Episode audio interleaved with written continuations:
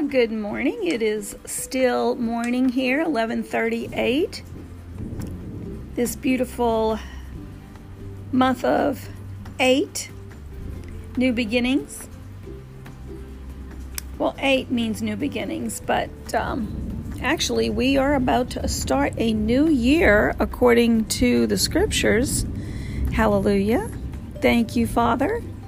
Thank you for this beautiful rain that we are receiving, that our yard and flowers and plants and trees are receiving. Thank you, Father.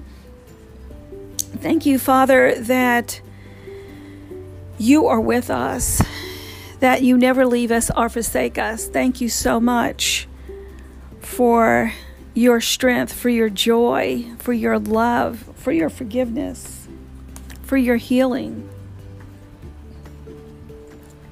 Thank you, Father, for your word.